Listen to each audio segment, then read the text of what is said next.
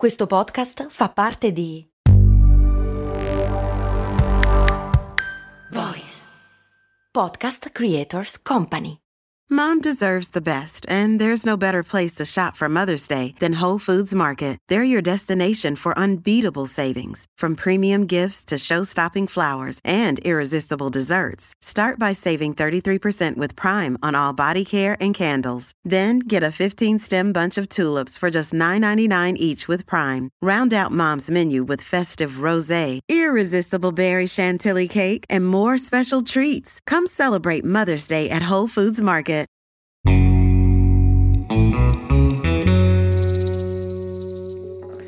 Ci sono poche cose che mettono contemporaneamente tutti gli italiani in accordo e in disaccordo contemporaneamente. Sto parlando del calcio e della cucina. Ognuno ha la propria fede, ognuno ha le proprie differenze, ma in fondo siamo tutti uguali. Tutti tifiamo e tutti amiamo la nostra cucina. Il cibo italiano è sacro e noi popolo di fedeli tifosi, lo difendiamo fino all'inverosimile, quasi in maniera insensata. Bentornati su Brandy amici ed amiche, io sono Max Corona e oggi parliamo di un argomento scottante oltre che scottato, la cucina italiana. Ah, il nostro argomento preferito, lo so, lo so, io sono quasi stufo di uscire con i miei amici perché si parla solo di quello, di ristoranti, di cibo, di piatti, di Masterchef. Io quasi non ne posso più e vi dico che a me piace anche cucinare. Oggi voglio parlarvi di un argomento, di una serie di notizie uscite in realtà qualche tempo fa ma che mi hanno fatto un pochino riflettere, mi hanno interessato, mi erano rimaste indietro e quindi ne voglio discutere oggi insieme a voi. Vivendo nel mondo del podcast, in realtà non mi era di certo passato inosservato il podcast chiamato DOI, DOI, denominazione di origine inventata, curata dallo storico della cucina Alberto Grandi e spin-off dell'omonimo bestseller, appunto, denominazione di origine inventata. Un podcast e un libro che si pongono un po' l'obiettivo di smascherare la sacralità della cucina italiana, dimostrando, o almeno così dicono, che che tutti o quasi i prodotti tipici italiani sono in realtà non proprio così, tra virgolette, tradizionali o italiani. E sì, sto parlando anche di quella storia secondo cui la carbonara sia frutto di una malsana invenzione dei soldati americani di stanza a Roma. Alberto Grandi ha anche recentemente scritto un articolo per la nota rivista Financial Times, in cui dice a chiare lettere che il tradizionale parmigiano reggiano si possa trovare solo dove? A Parma? No, nel Wisconsin. Ovviamente queste dichiarazioni hanno suscitato molto scarpore, non c'è da stupirsi visto che il food impatta in Italia quasi per il 25% della nostra economia, un patrimonio da difendere a tutti i costi. Ma cosa intendeva veramente Alberto Grandi? Ovviamente dovremmo chiederlo direttamente a lui e non è escluso che lo facciamo, fatemi sapere se vi può interessare un'intervista ad Alberto Grandi che mi attivo subito. Però volendo un po' parafrasare il suo pensiero, possiamo dire che l'Italia ha la più alta quantità quantità di cibi protetti e regolamentati al mondo.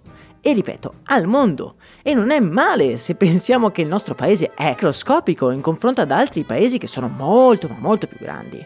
Questo perché, essendo come detto il settore del food molto importante per l'Italia, i governi hanno fatto di tutto per proteggere i prodotti tipici della nostra terra. Ora, storici come grandi ci vogliono dire che nessuna di queste prelibatezze che noi proteggiamo sono in realtà veramente italiane al 100%.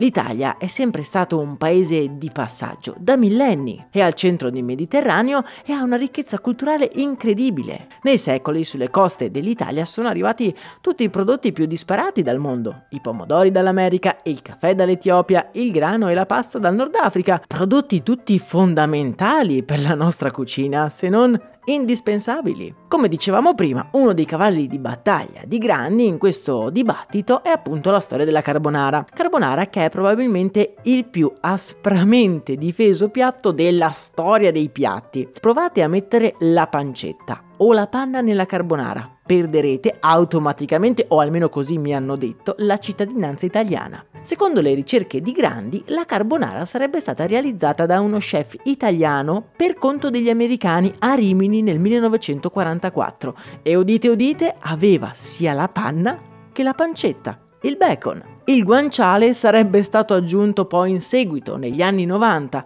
quando la popolarità di questo piatto esplose e con lui tutti i dogmi del caso.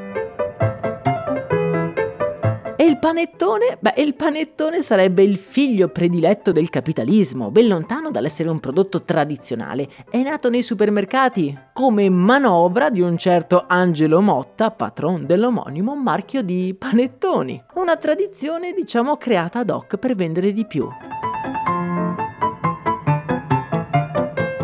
Venendo poi al parmigiano che abbiamo citato prima, pare che inizialmente le forme di parmigiano fossero di crosta scura e più piccole e anche più cremose, forme che nella loro forma originale e tradizionale si possono trovare solo nel Wisconsin, dove all'inizio del Novecento gli italiani sono emigrati e che quindi il prodotto non ha subito le trasformazioni future che ha subito in Italia.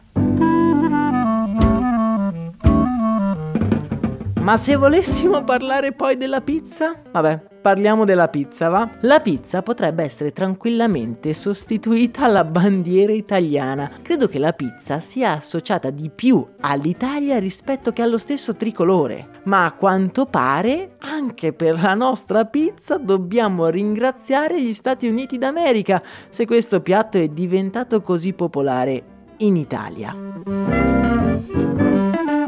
Se è vero che la pizza e le sue varianti, piada, piadina, eccetera, sono diffuse un po' in tutto il Mediterraneo da centinaia e centinaia di anni, la tradizione che conosciamo oggi della pizza fino agli anni 60 in Italia non esisteva. Era un piatto molto povero, presente solo nel sud Italia, nei dintorni di Napoli. Ma allora mi chiederete voi come ha fatto a diventare un piatto così presente nella nostra quotidianità? Solo nella mia via di casa a Roma ci sono 20 pizzerie al taglio. 20.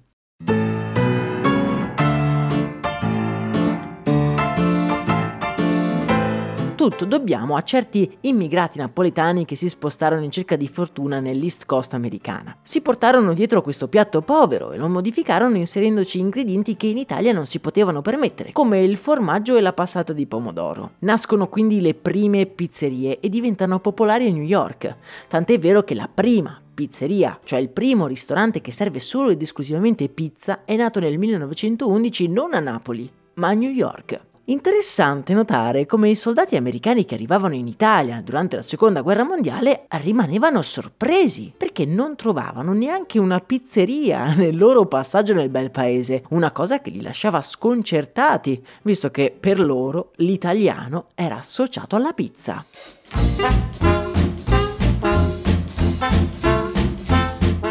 Con il boom del turismo le pizzerie cominciano a moltiplicarsi anche in Italia, diventando esse stesse sinonimo di Italia. Cioè erano sinonimo di Italia all'estero e lo diventarono anche per gli stessi italiani. Per non parlare poi della storia della pizza margherita che sarebbe stata fatta in onore della regina Margherita, Mm, pare che anche quella storia non sia proprio vera. Vabbè, abbiamo già infranto abbastanza sogni per oggi.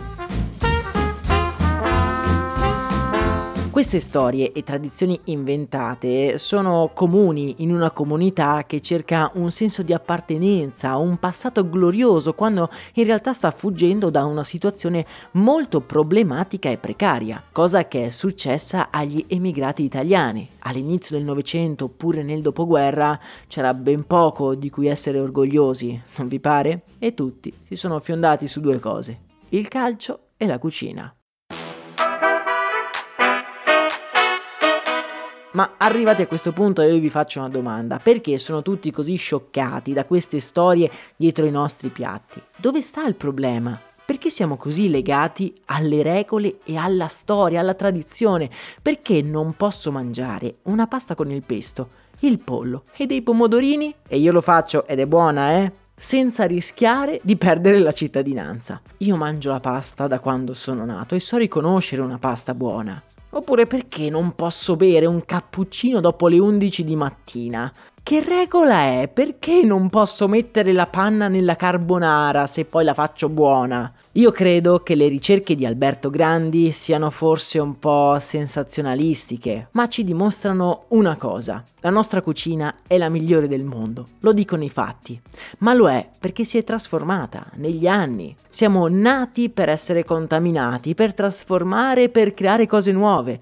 Non soffermiamoci troppo su quello che si deve fare con gli ingredienti, ma capiamo più che altro quello che potremmo fare di buono. Vabbè, questa è la mia idea, l'idea di uno che di cucina non ci capisce niente, ma mi rimetto a voi. Voi cosa ne pensate? Lasciatemi un commento e spiegatemi se secondo voi la cucina ha bisogno di tutte queste regole oppure si potrebbe andare un pochino più in freestyle. A me non resta che augurarvi una serena giornata. In descrizione vi ricordo, come sempre, trovate tutti i link nel canale Telegram dove vi lascio tutti i link per approfondire e anche vi lascio il link dove potete comprare il mio libro Persone che pensano in grande, un libro che racconta le storie di imprenditori e imprenditrici che ci possono dare la giusta carica e la giusta serenità per mettere in piedi i nostri progetti. Un abbraccio e un saluto dal vostro Max Corona.